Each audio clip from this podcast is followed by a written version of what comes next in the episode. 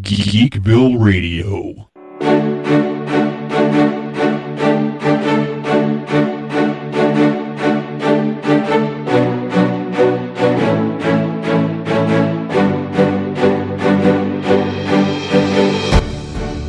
Hello, once again, fellow geeks and geekettes. This is Seth, aka Zandrax, the mayor of Geekville, and the normal host of the Lesser Known Geek Hall of Fame. This is the month of October, and across all the Geekville radio family shows, we have a Halloween theme going all month. And I do say normal host because I, I am the host of Lesser Known Geek Hall of Fame, but we're doing things a little bit differently this time around because it is Halloween season, and I turn over the reins of Geekville Radio, you might say, and he will be taking over as temporary host for this edition of the Lesser Known Geek Hall of Fame. Crazy Train Jonathan Bullock. All aboard, ladies and gentlemen. I don't know if Seth's spread any breadcrumbs yet, so why don't we just go ahead and let the cat out of the bag, Mhm. and I'll introduce our guest uh, after that. But we're going to talk instead of one particular individual or character or even a, a production studio like we did last October with Amicus. We're looking at a whole group of people, and those people are horror. There are many, some well known, some lesser known. We're going to talk a little bit about all of them. We've each are going to talk about one of the horror hosts that is near near to our heart because they're the ones in our local area that we grew up on seeing. And I thought this is October. Every October, I like to bring in this gentleman because he does live in Zombie Land, USA, and he is the perfect guy to talk about horror hosts because they had a, a, a famous one in there in Pittsburgh, and that is Uncle Greg Okaba. How you doing, Greg? Good evening. But you must say my name, Okaba. Say, say again, Okaba. Okaba. Oh, Kaba. Uh, that, that, that, Well, well, why not take a wonderful Bela impression? yes, yes. Delighted to be with you. And I I am still speaking Hungarian because Petres has been in Lugosi this weekend. yes.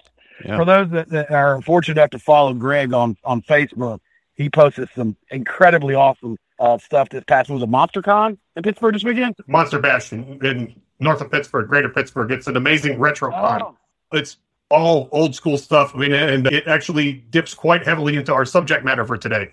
oh, I'm sure. I, I have to give kudos publicly right now. The the costume with the cape and the the, the medallion, everything, all the way down to the slick back here, the widow's peak, dead on, man. Uh, Excellent job at, at, cosplay. Yes, it's a, yeah, it dipped into my own natural Eastern Europeanness. Are you trying to say you're in? And of course, we like Seth's already introduced himself. He'll be covering the Chicagoland area. I'm I'm the resident Southerner on this, so I'll be talking a little about horror hosts from the South. I guess we need to start if we're going to start talking horror hosts. And y'all can cut me off anytime you want. We need to go back to those halcyon days of early television because that's kind of really where it all starts. And horror hosts are, for lack of a better term, a person, an individual that plays a character that would be packaged with these public domain and syndicated B productions of a horror movie that would do uh, wraparounds, you know, introduce and finish the show and come in and out of commercial breaks. And the first I can really think of, and is generally regarded as the first horror host, would be Vampira. I'm sure both of you are familiar with her, correct? Definitely. Mila yeah. Norby, Vampira, yes. Yes.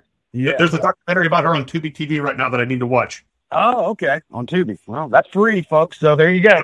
She looks a lot like what you would think with Vampira. I think she only ran for like a year in Los Angeles, like set at Yeah. like 54, 55, something like that, and kind of created the template for what a horror host would be.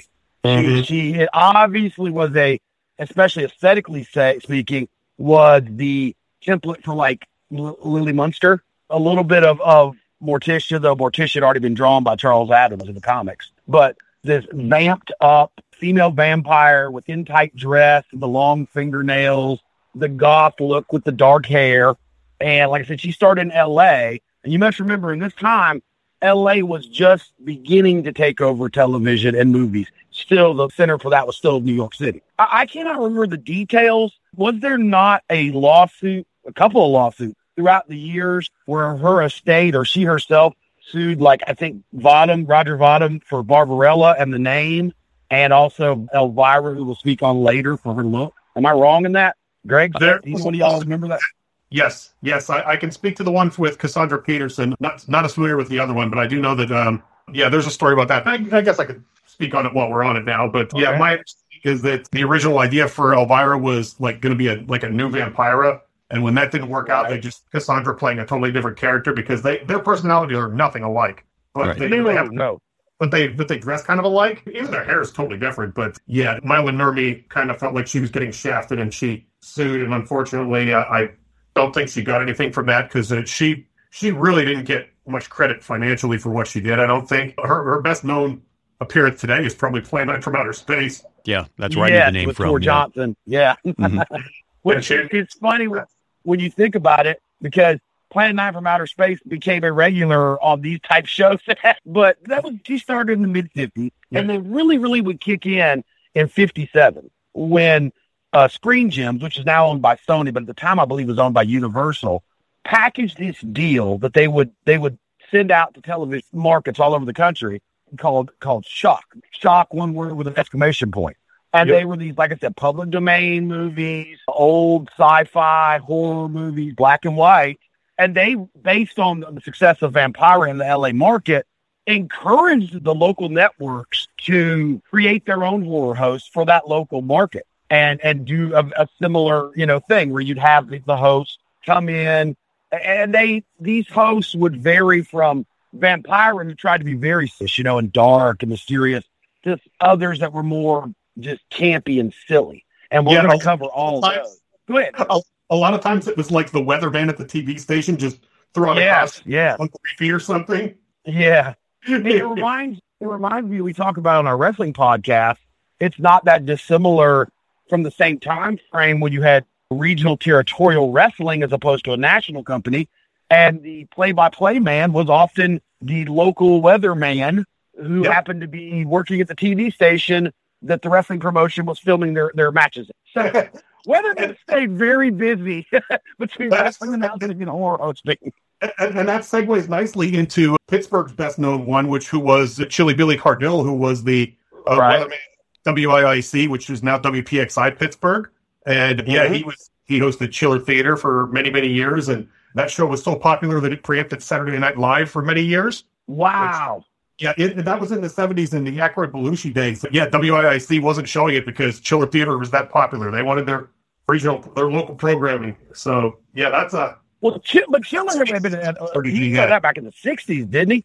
Didn't he start Yep. back in the '60s? So it was pretty well established. Yes, yes. So that so he he had a following, and yeah, unfortunately, he was pretty much uh, done by the time I grew up. I think I think they ended in like 82, 83. And yeah, I was born in '80s, so I, I never got to experience him. And sadly, most of that work was shot live. Does not exist on video of any sort unless someone was lucky enough to have a VCR. In which case, if you have Chiller Theater on video, you're you're sitting on gold, and you, you can like bootleg that and print money. Oh, And I right. like- once again, to make the wrestling analogy, we don't have a lot of the wrestling stuff from that era in the territorial days for the same reason. It was Exactly. often shot live to tape on VCR tape, which in the '70s was really expensive. It wasn't the cheap stuff we could buy at the stores in the '80s. So Uh-huh. to save money, they would just tape back. They would tape over. And that's why we don't have much of um, Chilly Billy's wrestling hosting, which was a program called Studio Wrestling in the 60s in Pittsburgh. Yep. Yeah, he, he was Yep. prominently featured on that with Bruno Sammartino and, and the like. That's still beloved by the gray haired Yinzers to this day. That they'll speak fondly of Sure. studio wrestling. Some of them still refer to pro wrestling in general as studio wrestling.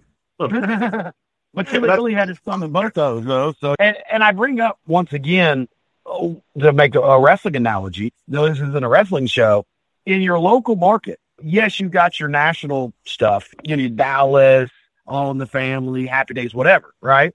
Mm-hmm. But your local stars, like a Chilly Billy, you saw them on television every week too. So when you saw them out in the Pittsburgh area, they were still a celebrity because you saw them on TV every week. Oh, yeah.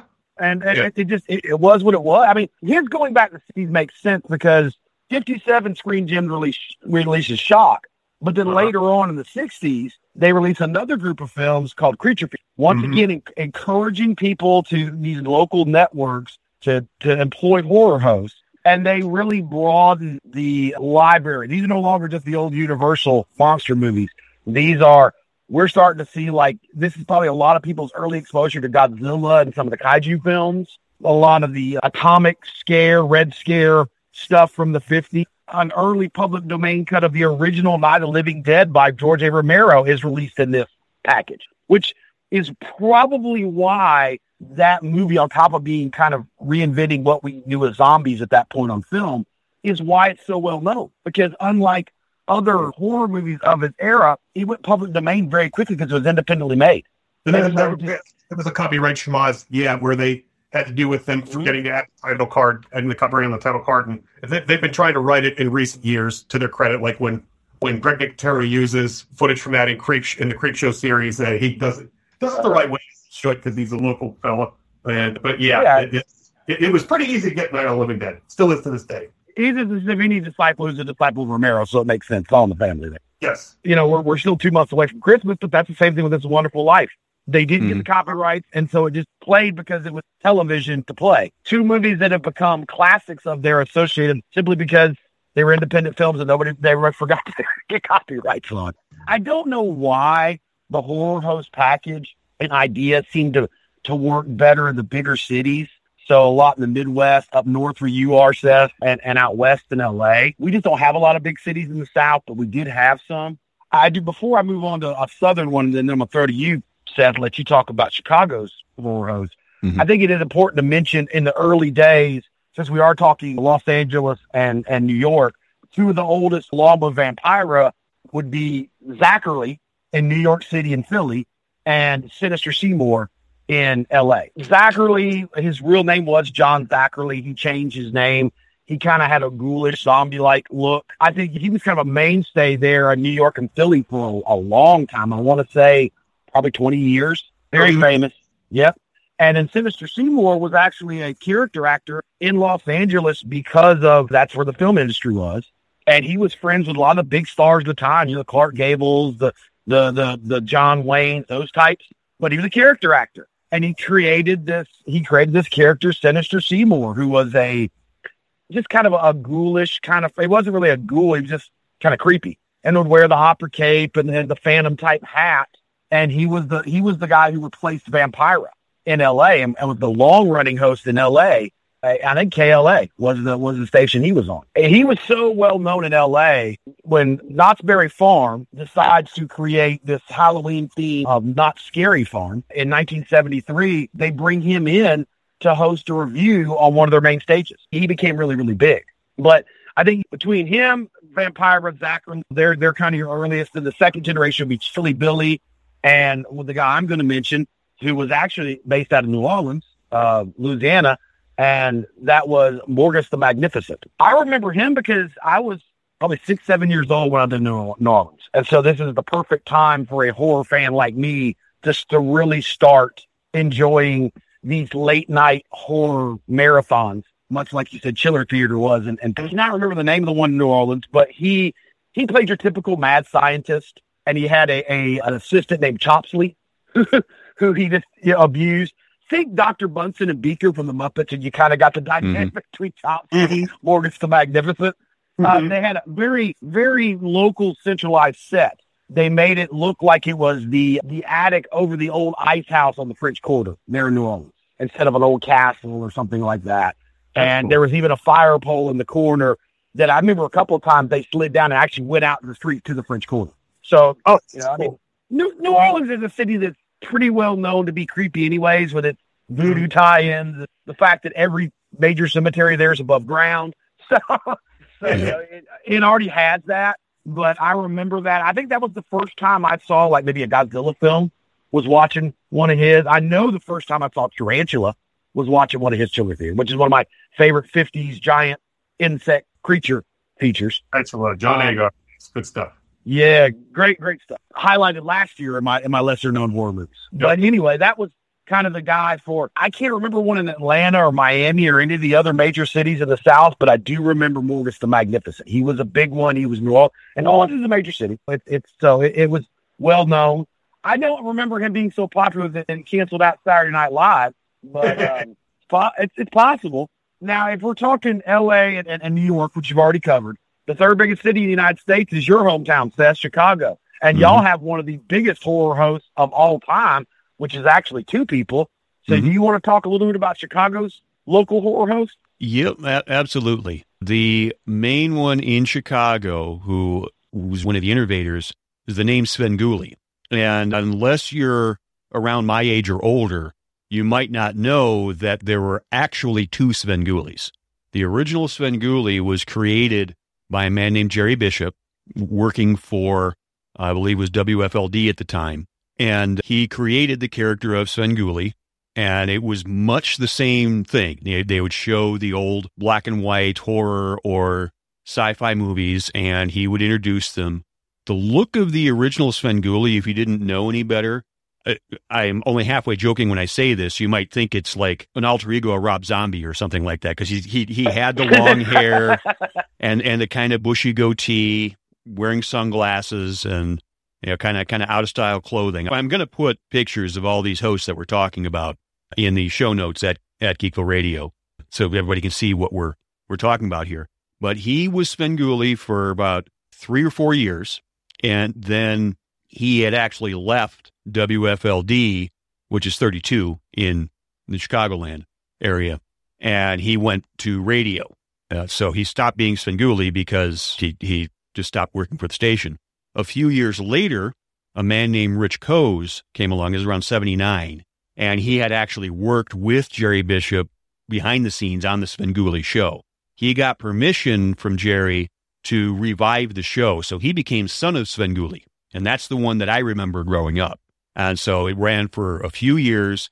He he did look different. Uh, He he'd wear like kind of like a top hat, and he'd kind of have this shaggy hair, clearly painted on mustache and goatee, and really almost kind of like a parody of the like like the somebody who might live in a haunted mansion or something like that. It's probably the best way I can put it. it, it there's uh, a lot of different kind of clashes in, in in the way that he would look, where you could tell where the inspirations were, were from, and really it was Son of Svengoolie that popularized a lot of the stuff that we.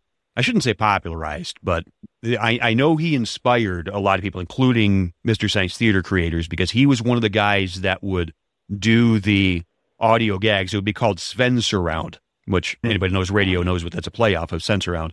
And that's where you get kind of the maybe some voiceovers or some sound effects or something to, to kind of laugh at the movie. And one of the regular gags was when somebody would name a city, uh, especially if it was sounded like Berwyn in Illinois, you'd, you'd hear a group of people go, Berwyn. Erwin. Yep. Yeah. And to Bur- explain to explain that joke to anybody that yeah, please there because anybody that's watched Svengoolie and doesn't live in or we're in, we're in the dark, so please enlighten Yeah. us. Uh, Yeah. Oh, well, we're making nothing, making nothing in the dark as you might think because Svengoolie is nationwide now on yeah Me TV. which Oh, is, yeah. uh, Oh yeah, Mhm. oh yeah. he he shows the top quality Universal stuff every no, every Saturday night at 8 Mhm. uh, eight seven central. right Uh, so Eight it's- seven central on Me TV. Yeah, Yeah. but what Berwyn is, I don't know if us Yeah. poor rubes down here in the south know what it is. Right. So please enlighten the best way I can explain Berwyn, and of course this is no disrespect to the people of Berwyn, because it's actually it's not a bad neighborhood at all or anything like that. It's just the best way I can describe Berwyn is the only reason people would want to go to Berwyn is because they're going home and they live there. It's just Yeah. no, nothing really happens there. So you don't you don't think It of like the, the, the, the, the streets of Berwyn or the Right. But yeah it re- reminds me of a small mountain town we have here in South Carolina that the last facility I worked at was in. It's called Pickens, Mhm. named after you know an early politician here in South Carolina, near Clemson, where Clemson University is. And my old my ex father in law used to always say because it was so small and so just nothingness. The only the only reason you should have business in Pickens is if you have a business in Pickens. I think Yeah. Kind of kind of like that. Yeah. so So yeah, anyway. I get that. I get it. Mhm. But back to Son of Svengoolie. Koz was Son of Svengoolie until the mid 80s, 85, 86, because that's when Fox started their TV network and became kind of the fourth ah, major network. And they bought WFLD to become Fox 32. They did not think that Svengoolie fit into their uh, programming. So that show got canceled. But he still stayed on with 32. He just became himself and started hosting a kids thing for for afternoon where they show like cartoons and stuff. And he still would Uh-huh. resurrect the Svengoolie of Svengoolie character to do that, but he, he would do that just a, a, as a gag. It would be it would be self contained jokes. Usually, he was just Rich Koz, and then Right. he'd do a thing where he might talk to Svengoolie, and it's clearly you know, two different camera. You know, yeah, but but it's obvious as they're the same guy. Um, Right. and then in the mid 90s, that's when the WCIU came, came around and he started working for them. And that's when he got the permission from Jerry Bishop to just go by Svengoolie. The explanation being, well, you're grown up now. Because he was like in, old- in his late teens when he first started. So, so that's why he's been Sven- Svengoolie and he's been Sven Svengoolie ever since. And that also led to a little bit of confusion about eight years ago when Jerry Bishop passed away. He was in his late 70s at the time. So, because he he had spent most Sure. of his radio career after leaving Chicago, he spent it in San Diego. That, that's why he really wasn't Mm-hmm. known around here. So there was some confusion when people heard, "Oh no, Sven Svengoolie died." They thought it was Rich Koz, and of course, I knew But that it it was was, the the, Jerry the original guy. Yeah, but since Well, Rich that- had been Svengoolie for so long, yeah, it's understandable. But yeah, he, he, I can definitely go to some son of, son of Svengoolie gags in my youth that have stayed with me. Not not just the Berwyn.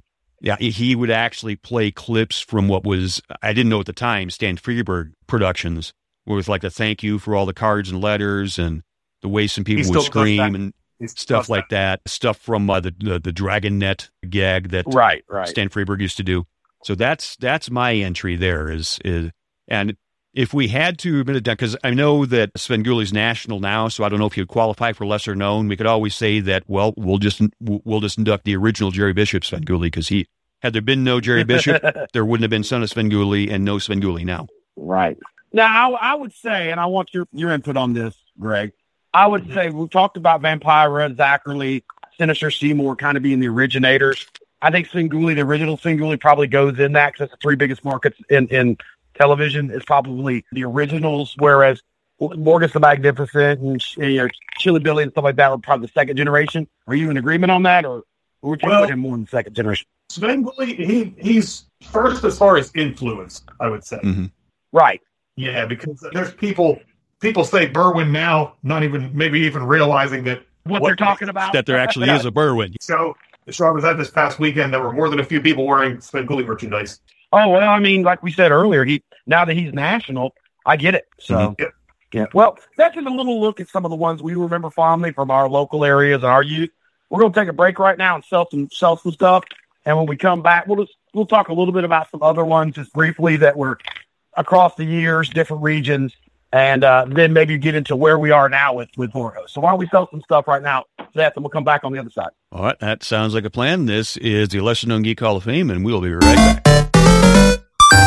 Are you looking for a gaming themed podcast? Then check out You Just Got Fragged.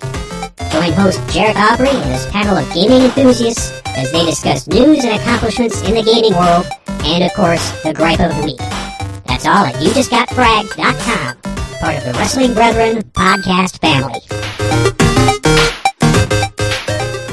All right, we are back. Lesser Known Geek Hall of Fame. We're doing something a little bit different this time around. We are talking horror hosts, and we already talked about the original horror hosts that we figured inspired so many, and why we think they are our latest entries. But we can't really talk horror hosts without getting a little more modern and some of the characters that we have loved over more recent years. So, Train, I'll turn it back over to you to kind of explain what we mean by that. Yeah. Well, before we get onto that, let's let's go ahead and just list a few others that were Mhm. local. If you guys remember or ever heard of them, wouldn't mind you throwing a throwing your two cents worth in. Another one that I I know of pretty well is the cool the the cool ghoul, which was Cleveland's uh, horror host. Is either of you familiar with that particular individual? Uh, yeah, no, Cleveland is a hotbed of that stuff, and it's close enough to Oh, me yeah. A lot of that stuff comes over. There was a fella who is a regular at the Monster Bash called the Son of Ghoul, and he actually is probably the longest running continuous horror host. He's been going 35 years straight without taking a break. He's been on every week with content with, with the, yeah, just continuously going. And yeah, he's always fun to see there. And yeah, Am, am, am, am- back to Ghoulardi, early Ernie Anderson in the '60s, who Drew Carey is, is a big promoter of. Lordy was what was city? He was he was he was Cleveland and Cool Ghoul was Cincinnati, right? Uh, sounds right. Uh, yeah. after after about Akron, Ohio, where Son of Ghoul is from, I get a little fuzzier. But yeah, Okay. I, I've been to Akron a couple times. Yeah. Oh well, it's, it's once again, like I said, these are Midwest towns. These are, I we just didn't have. I guess late night wrestling was more popular in the South than, than, the, than the, the, the the creature feature horror stuff. But I brought up Morgus the Magnificent. We had them here in the South too. I mean, am I wrong in saying both Ghoulardi and, and, and Cool Ghoul or they almost had a delivery similar to like Emo Phillips for us children of the 80s. Remember him as a stand up comic. Kind of this just very deadpan, weird, strange delivery, maybe a little bit of Wee Herman. Am I wrong in, in making that analogy? Mm, No, no, not at all. No, I didn't think so. Another one that I remember, and because he ties into Morgus the Magnificent, I don't know if y'all have heard of him, would be Sir Graves Ghastly. Have either of you heard of him? I've heard the name, but I don't think I'd recognize him. Do you do you familiar with him, Greg, at all?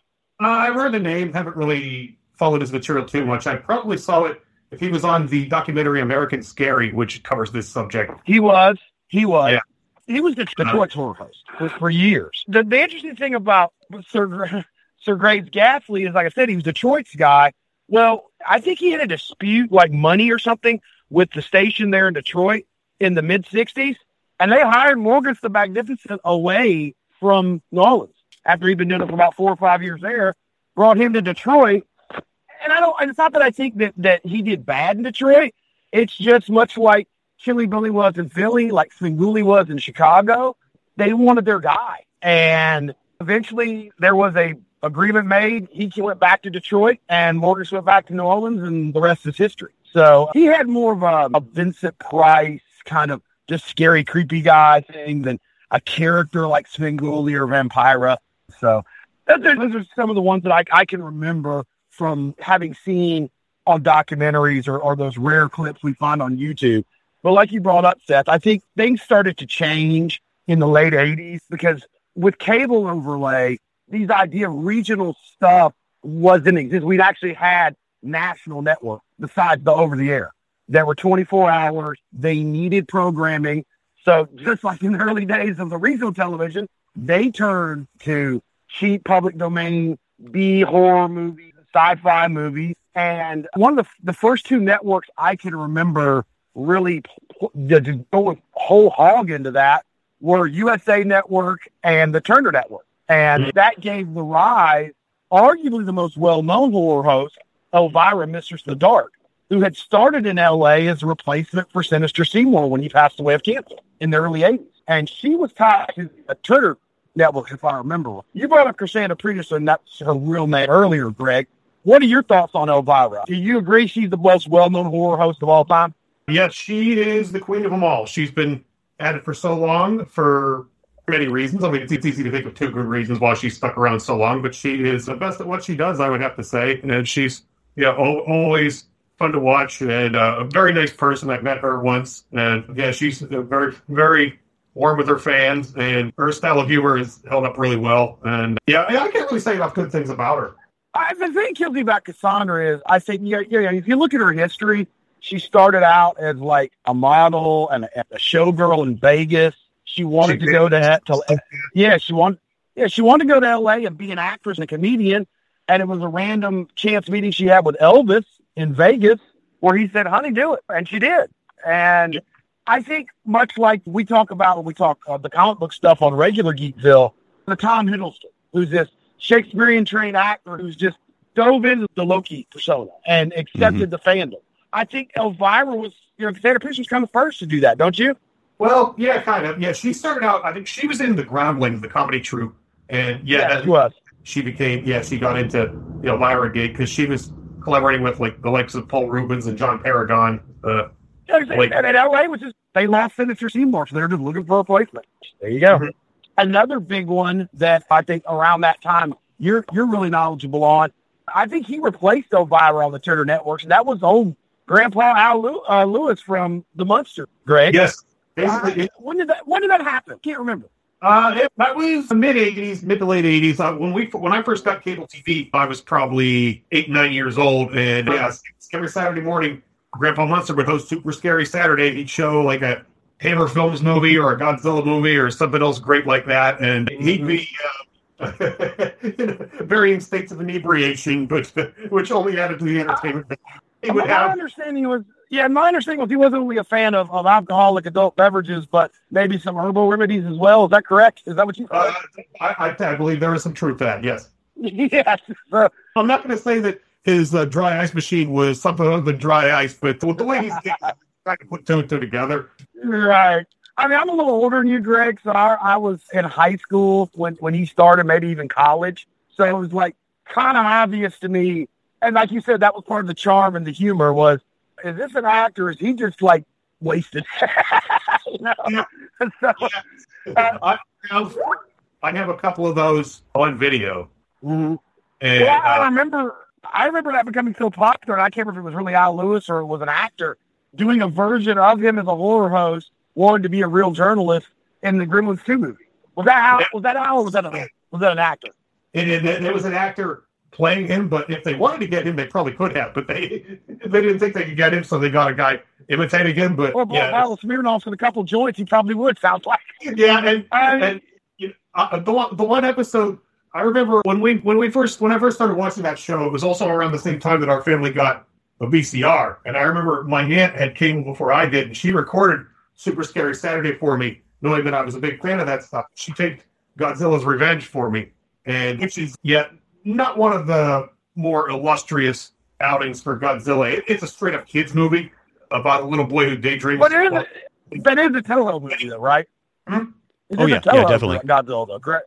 Yeah. So it's it's it's legit. It's just it, it knows its audience, and by then Godzilla was for the kids. Well, there was not just that not just that episode, but on uh, King Kong versus Godzilla, they had kind of wrestling tie-ins with uh, Georgia Championship Wrestling, I guess, because uh, particularly on King Kong versus Godzilla, they had uh, I believe it was Jim Cornette and Michael P.S. Hayes giving their. I, their I've seen this one. Yeah. actually win that fight. Hayes was all for King Kong, and Cornette was all for Godzilla. that was pretty cool that they were able to do that on Superstation. It's funny because Cornette is a geek like us. He, Mhm. He's all into that stuff to the point where he's he's appeared with Svengoolie on Svengoolie's Me TV show, and he's a big he's you know, unpaid solicitation and advertising on his own podcast for that show. So I I get it. I think Cornette was probably the right guy working for Turner World Championship Wrestling at the time. Yeah. It, it would not surprise me at all if Rich Koz was a wrestling fan, and that just kind of confirms it. Yeah, uh, Oh, okay. uh, he's yeah. Svengoolie has had wrestlers on his show. I believe Tommy Dreamer and Raven were on. Uh, it was a repeat a few weeks Yeah, ago. Raven's perfect but, uh, for that. They were mentioning that Sven uh, was interviewing them. So yeah, stuff like that. He yeah, it's, it's like Sven's part of that that, that crew. Yeah. Well, there's a reason why Classic Wrestling Memories is a part of the Geekville Radio uh, Mhm. family of shows because I think all geekdom has a crossover with wrestling, but I think horror probably has the biggest crossover with wrestling fans. But I, you're a big fan of the Munsters, Seth. Mhm. Do you remember Grandpa Munster's run as a horror host on Turner? No, I didn't get cable until I was like in my teens, well into my teens, like around ninety two. Right. So, so I Right. I really had no access to any cable stuff, and I I felt like I'd grown up uh, like gypped out of a childhood because of it. There, you you know, You so kind I of were. I'm gonna be honest with you. You kind of were. yeah, yeah. So, so yeah, I I really didn't have any familiarity with with cable shows until uh, the early nineties. Oh, Well, that was the Turner stuff, but you also had USA stuff, and USA Oh yes. Where Turner Mhm. Turner leaned into the, the horror stuff. USA Network, which was the other big national network, cable network at the time, along with WGN from Chicago, was also they kind of leaned not just into horror, they also would do like cheap action movies and, and 70s exploitation. So there was a little bit more diverse. But one of the Mhm. first I remember was Commander USA, groovy movies. What was his show? You ever hear him at all? he was a little bit before my time, but uh, he's yeah, he's still beloved to this day. Who I do remember on USA is uh, Up All Night with uh, Rhonda Shear and Gilbert Gottfried. Uh, I Oh, was, yeah. I I love me some Rhonda Shear and Gilbert Gottfried, particularly Rhonda because I was yeah, I was about in my tween teen years around the time that I was watching her, and uh, You were Yeah, sure. writing the demo for what Rhonda was programmed for. yes, she would look at the camera and I would get bashful. It's pretty bad when you can't look at someone on the TV without getting all uh, getting without Giggly. blushing because she was. Uh, Yeah. you know, Rhonda, Rhonda, I'm a little older than you, so I was actually like a high schooler, college age when she started. So I definitely understood what they were going for. And Yeah. she's, she's a 16, 17 year old young man's fantasy. She's a beautiful, voluptuous blonde woman who, nothing against Elvira. I think she's gorgeous too. But she, she like, she, she goes into the goth stuff with the, the black dress and the hairdo. Rhonda just dressed in scantily clad stuff and had very large breasts. I mean, Yes. she was giving Dolly Parton a run for her money. And, um, the way she she, would say up all night with that, that innuendo. USA up all night. Yeah, and she and she'd Yep. usually Woo! bounce in her chair if she's sitting, and then you know, you'd see the other Oh, bouncing. yeah. yeah, and, and she would have guest appearances from various actors that may have been in the movies because she showed like all, all kinds of good B stuff, like Troma sort of Mhm. things, and yeah, uh, yeah. yeah, the work lot of you know, you, you tell Yeah. fan type stuff. I remember having Linnea Quigley as a guest in, in the in with her Oh, whenever she showed one of Linnea's movies, which was fantastic. that's got to be a teenage boy's just dream. Here together. I, I- I'm 41 years old, and that's still my dream. Yeah, there you go. There you go. So yeah, it's. I remember her even having a crossover with Vince McMahon at WWE because of Mhm. both of them being on USA. Do you, Yep. either one of you remember that? She Oh, yeah. on Raw or something. Yeah, Yeah, I, yeah. I, I, I didn't see it at the time, but I believe she was like uh one of the guest celebrities, like a WrestleMania or something like that. Yeah, it's, Right, she accompanied uh, Shawn Michaels, I think, to Yeah. the ring, didn't Yes, she? Yeah, it was, it was when they when they were doing that whole thing. They had like Pamela Anderson, her, and stuff Mhm. like that. But like I said, Yeah. she didn't Well- do just horror. She would do she would do some action movies like a Roadhouse or whatever, because USA would kind of lean into just B movies in general, not just horror. So I think that that all culminates in, and we we'd already talked a little bit about where Svengoolie is now, and and and and Elvira is back. She's on streaming network Shudder doing another show. Yeah. But probably second only to Elvira in most well-known horror hosts will be the last modern type host I can think of. That'd be Joe Bob Briggs, drive-in theater. Uh, Oh my goodness! Yeah, I'll tell you Yeah. what. I'll, t- I'll tell you what. He was big in the mid '90s to probably the early 2000s. Yeah, My- that's when yeah, I my- remember the name. My only regret of being such a huge rest, wrestling buff at that time is that Monster Vision was on up against the syndicated ECW in Pittsburgh, and I, I chose ECW most of the time. And I, I, I, I, I should have should have recorded one and like watched the other, but uh, What? I, I, just don't- well, I'm trying to make up for it now. I mean, what is Joe Bob, the male girl? So if if you don't like blondes and Rhonda Shear and you rather prefer brunettes, he's got the sex appeal on his show too. Joe Bob's character is he leans into that kind of southern redneck. He's supposed to be from Texas. He wears Yes. cowboy boots and string ties, and he, he has a southern drawl. And he presents his shows like the old drive-in 60s and 70s. And what is the rating system he gives? I can't remember what it is. But he, he very much understands, I think, the modern horror fan. When he he'll make comments like, okay, this movie does not have enough nudity and not enough graphic violence. We have a problem here. That's kind of the way he, he looks at, at critiquing movies as he does his wraparound segment. And I think he has, if Elvira is the queen, he's probably the king. Don't you agree, guys? Yeah, oh, probably. Yeah, yeah today, modern day, he's the king of the drive-in. He's hard to top. And I know that they have people that work for the shows and help them prepare some of their, their, their skits and gags. But Joe Bob Briggs and Elvira both seem to, one, genuinely enjoy the, the schlocky movies they're showing, and B, be quite knowledgeable in horror movies in general. Don't you agree? I would think you would have to be a fan of that in order to do so much programming on it. Yeah, Oh, yeah, without a doubt. yeah, yeah. Real recognizes real. Yeah, they're the, it's, well, we make the analogy all the time on regular Geekville about Mark Hamill. He's a geek. hmm I mean, He's- when he was cast as Luke Skywalker, he was going to the early days of Comic Cons. So Yep. It, it, it is what it is. But I think that, that that takes us kind of into the 2000s and where we are today. So let's go ahead and take another break, sell some more stuff. And when we come back, we'll just talk about the legacy, maybe some adjacent stuff where it's obvious horror hosts have been an influence. And uh, then we'll wrap it up and, and call it a night. But let's go sell some stuff now. We'll come back and do that on the other All right, this is the Lesser Known Geek Hall of Fame. We'll be right back. Attention all Time Lords and ladies. This message is being sent by Lady President Romana and the High Council of Gallifrey. Geekville Radio presents Examining the Doctor. Join Mark and Seth as they bring their signature blend of knowledge and humor about everybody's favorite Time Lord, the Doctor. From Hartnell to Whitaker, Examining the Doctor provides episode commentaries for favorite and not so favorite Doctor Who stories. Available on Apple Podcasts, Google Podcasts, geekvilleradio.com, or wherever podcasts can be found.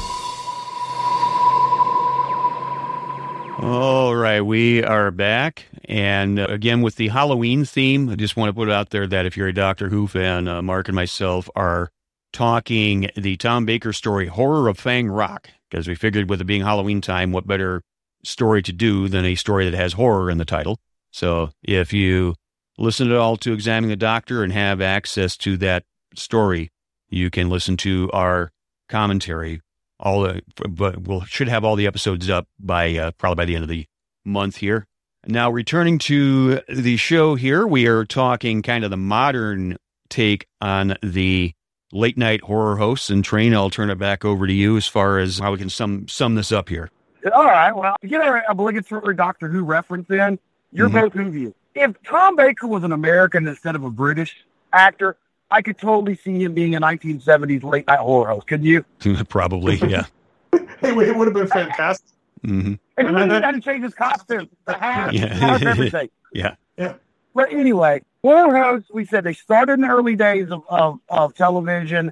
They became a, a fixture in local television. When cable comes in and it becomes national, they become national. We get the Joe Bob Briggs and the Elviras of the world. But I think that their their reach and their influence on television and just video media in general is felt in adjacent ways as well. I think to go back to the early days of television, definitely a pioneer in television and in horror themed television and sci-fi themed television. Rod Serling, in a certain level, was kind of a late night horror host, but it was prime time. What's your thoughts on that, Greg? Um, you could kind of lump him in, yeah. But with anthology show hosts like him, are, are they're kind of a cousin to the horror host. There's like yeah, the Crypt Keeper, Tales from the Crypt, uh, Freddy Krueger, and Freddy's Sure. Night. Alfred Hitchcock and Alfred Hitchcock presents. Yeah, yeah. It, it's like a yeah, sort of a on a slightly different scale. One of one of my favorites is one that, that probably a little before your time, Greg, but you might remember it, Seth.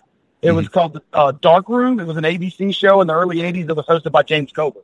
I think Uh, I think I remember seeing some James type. Coburn in my youth, so that's probably might have been what it was. And of course, we, we really kind of went without mentioning an obvious one, which it's not really host, but Mystery Science Theater. I mean, it kind of also had that vibe of the Oh, the horror and sci-fi Oh, yeah, I, stuff. I, I think that that's totally those guys. Got, you guys are more knowledgeable on that than I, and Laugh Track Mhm. too, for that matter. RiffTrax. Yeah. Yes. RiffTrax, sorry. Well, uh, Greg, you're you start, and then Seth, you can add to what he says. Where do you see the tie-in and the influence of horror hosts as a template for what they're doing on Mystery Science Theater? Dan Uh, yeah, that, that's kind of uh, what started it. I think that was kind of the idea, just with more, even more jokes thrown in. Because yeah, just the idea of adding a little bit of silliness to the movie that they're watching wasn't really necessarily a new thing. But MST3K took it to the next level, and Joel was on that American Scary documentary. Joel Hodgson was. Creator of MST3K. So yeah, yeah, that's no accident. They're de- they're definitely part of the family as far as I'm concerned. It's a different branch of the family, but yeah, it, it's definitely part of it. And Yeah, well, well, instead of being like these bumpers that you would see Elvira or Vampira or Zacherley or Chilly Billy or Sven, Sven do, they actually are commenting through the entire movie. and you're laughing Yeah. along with them. And so that that's a different take. And I Yep. think even though they started in the '80s, they're still vibrant now and, and, and, and still have an audience. I think they were a little ahead of their time because now with social media and, and instant reactions to everything, that's where we are. And they're doing it, and we can do it along with them. You know, Mhm. so Yeah, and that's that's the great thing. Like the playing field is so level now. Like it, anybody can put out something like this, like that, like their own kind of hosted show, as long as they don't do anything too stupid. Try to yeah. try to put put put Star Wars on YouTube or something like that. But uh, Right. Well, I, I'm I'm never going to look down an opportunity around Halloween time to bring up Rocky Horror Picture Show because I was a regular at that. You know, Uh-huh. Charles Gray as as as the criminologist and essentially the narrator in that movie. He kind of lays he kind of lays the ground track for where you know he borrows from the horror host, but in the movie it actually is very meta if you think about it. And Mhm. then as he's making comments about the movie, and let's be honest, Richard O'Brien was going for that B Schlott movie vibe with Rocky Horror that kind of gives way to the Mystery Science Theater. He kind of lays the groundwork for it. And then you throw in, like we're talking about, this crowd to participation. What made Rocky Horror such a cult classic? It was the the crowd participation at the midnight shows. So Yep. you're a big fan of, of, of Mystery Science Theater, Seth. Mhm. Do you see the tie-ins like Greg does and I do? Oh yeah, absolutely. And and like when I was talking about Svengoolie earlier, Svengoolie would do some of that stuff. Now, in the later mm-hmm. year, he wound up doing it where they were separate segments. So they would play a segment of the movie, and he would. I don't know the full story behind why that stopped. Maybe it was something. Maybe the people who had something to do with the movies they were showing didn't like people making fun of it as they're watching it, so they made it a separate gag. But yeah, he he would do he would do stuff like have little voiceovers and little sound effects and things like that that would match with sure what was going on to, to, to you know evoke laughter to make it funny. So, but that then I think well, that I think even Joel has said that that was the type of stuff that inspired him because Joel is a, a Midwest guy. I think he I think he was from uh, I want to say he was from Minnesota. Was it, oh Wisconsin? Okay, yeah. So if he's from Wisconsin, he might have seen Svengoolie. So you know. sure, you said it. Some people would be upset. I think it depends on whoever the movie filmmaker was. I mean, Mm-hmm. I think Greg can agree with me. People like Lloyd Kaufman and Troma, they don't mind like this being made fun of. They kind of make that movies for a reason. I, right. I don't think Arkoff and the American International stuff, the Corman stuff, I don't think Corman or Arkoff would care. Maybe some guys who are a little more serious might, but I, I think that's part of the reason I'm drawn to horror is that it is a very broad spectrum of films and you can be very, very serious like The Exorcist or Omen, or you can be absolutely silly like Evil Dead or Toxic Avenger, and they both have their audiences and they often cross over. Yeah. Although, for what it's worth, to this day, though, I, I want to say he's still around. I think he's in his 90s, but I can't read the name Bert I. Gordon without thinking of Kevin Murphy oh. as Tom Servo reading it. Bert I. Gordon. yeah, yeah, yeah. He's still alive. He, he's been at Monster Bash a few times. Yeah. Not not to be confused with Stuart Gordon or Herschell Gordon Lewis, who also mm-hmm. had movies that would show up on these shows. Yeah. the three Gordons, I like to call them bad, be- bad horror movie. But I, I think horror hosts. I think you're right. I think Crypt Keeper, Greg, the Crypt Keeper, and then like Nightmare on Elm Street, Freddy's Nightmares with Freddy hosting, you know, bringing Robert Englund. It's an anthology show. It's not movies, but they're horror themes, and they're they're doing the the same thing. They're doing they're doing the traditional Vampira, Zacherley, Svengoolie horror host shtick. Especially when it around television. Oh, especially yeah, yeah. Freddie being such a wisecracker. I think that was the first TV show. Either that or Saturday Saturday Night's Main Event was the first TV show I ever recorded when we got a VCR. well, here, here in South Carolina, in our market, Freddy's Nightmares went head to head on dueling networks with the Friday the Thirteenth series. Oh wow!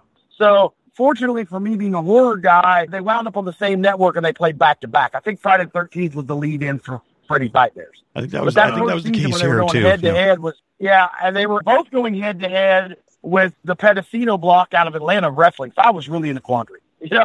like, what, oh, what, what is with these shows? The shows we like being on opposite each other. I had to pick between ECW and Joe Bob Briggs. You had to pick between those.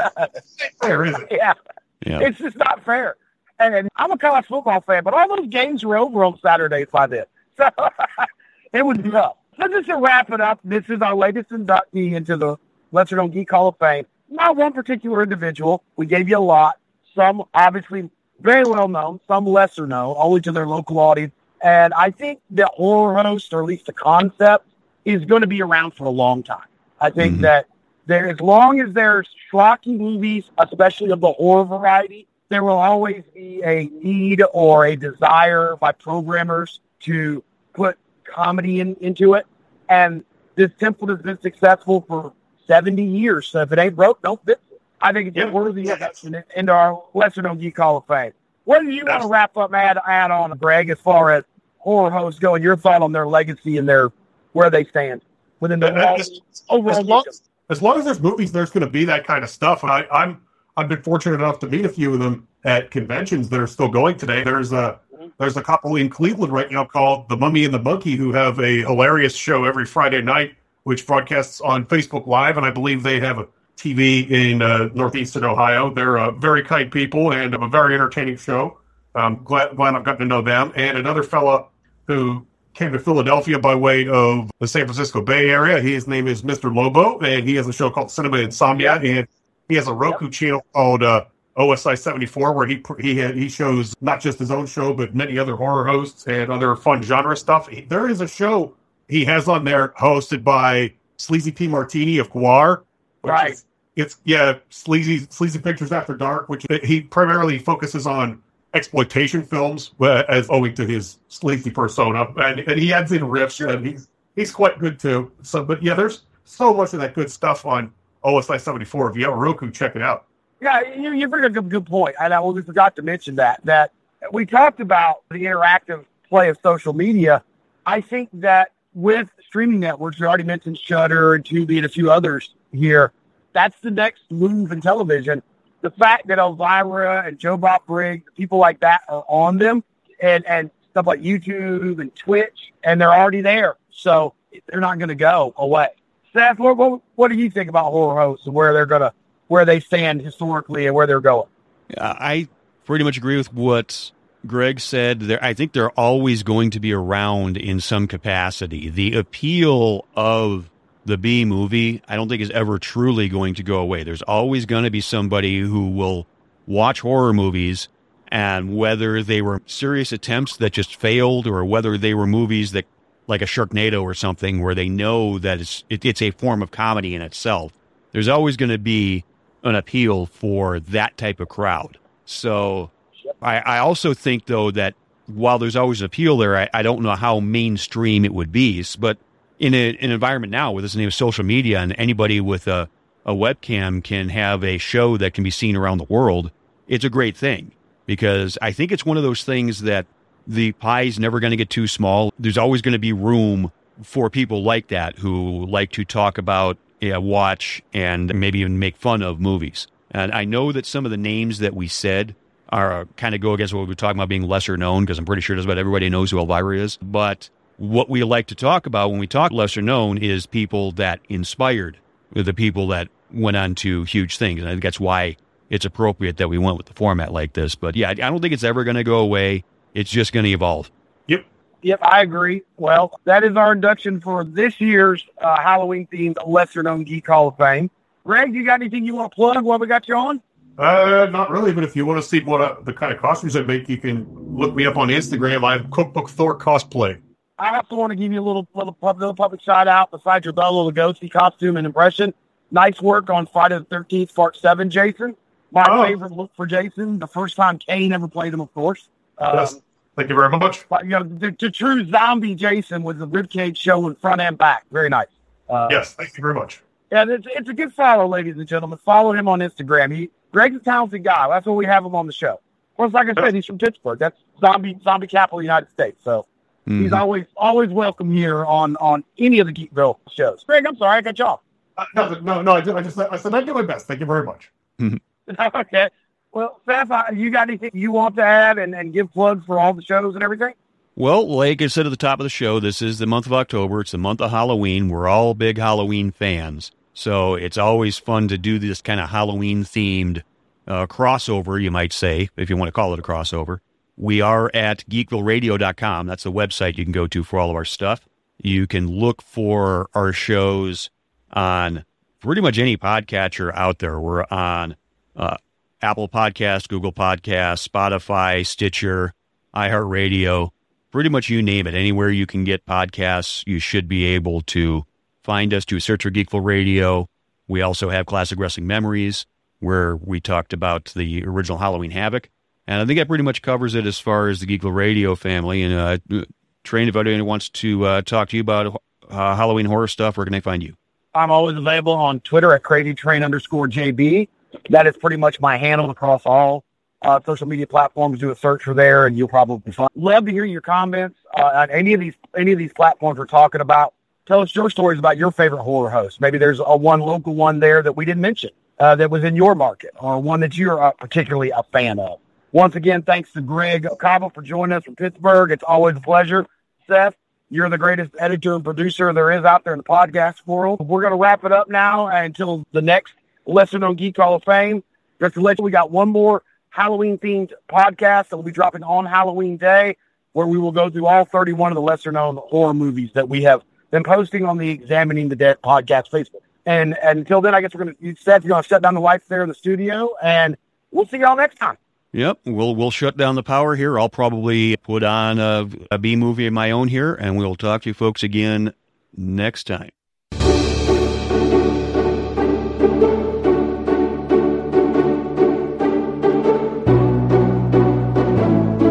Geekville Radio is not sponsored or endorsed by any products or services unless specifically stated.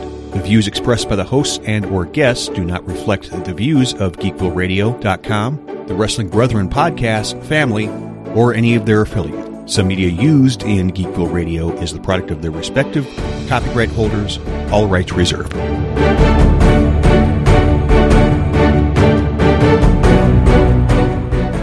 I just remember seeing a picture that was a whole bunch of horror hosts and and you name it, everybody was down there. It's like, can you name your favorite horror hosts? And my first thought was, does Elvira count twice?